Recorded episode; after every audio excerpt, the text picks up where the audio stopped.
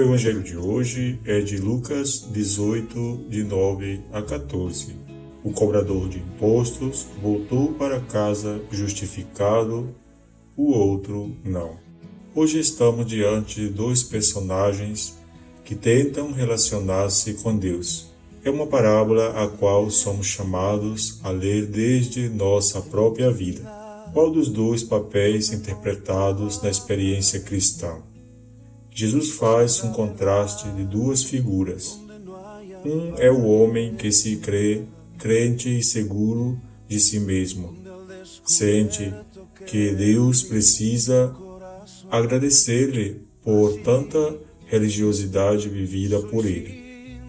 A outra figura é a de um pecador, um marginalizado, religiosamente falando, que não sente segurança em nada a única coisa que faz é confiar no amor misericordioso do Pai.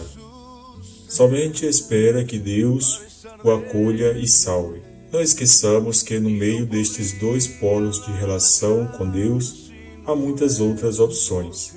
Este tempo de Quaresma é o momento propício para saber discernir em que lugar estamos e se estamos mal localizados para onde teríamos que fazer o êxodo. Que Deus nos dê a graça de sentir-nos como o publicano, que nunca sintamos mérito diante de Deus. Quando nadie me ve en la intimidad donde no puedo hablar más que la verdad donde no hay apariencias,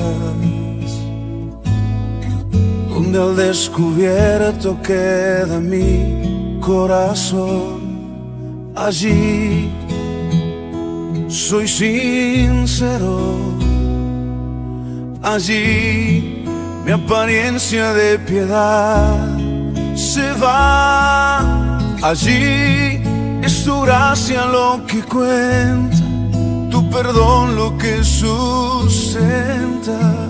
para estar de pie.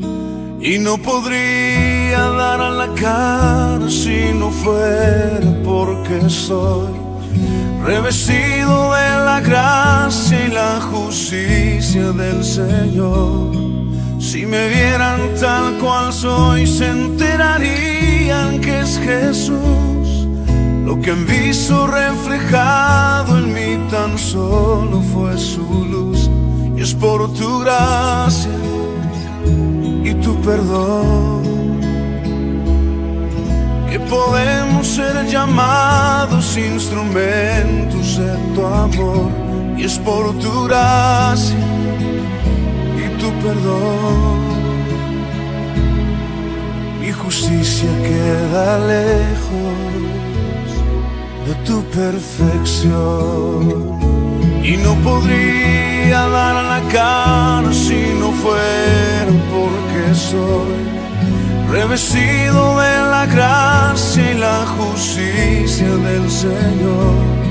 Si me vieran tal cual soy, se enterarían que es Jesús. Lo que han visto reflejado en mí tan solo fue su luz es por tu gracia y tu perdón que podemos ser llamados instrumentos de tu amor y es por tu gracia y tu perdón. Mi justicia queda lejos de tu perfección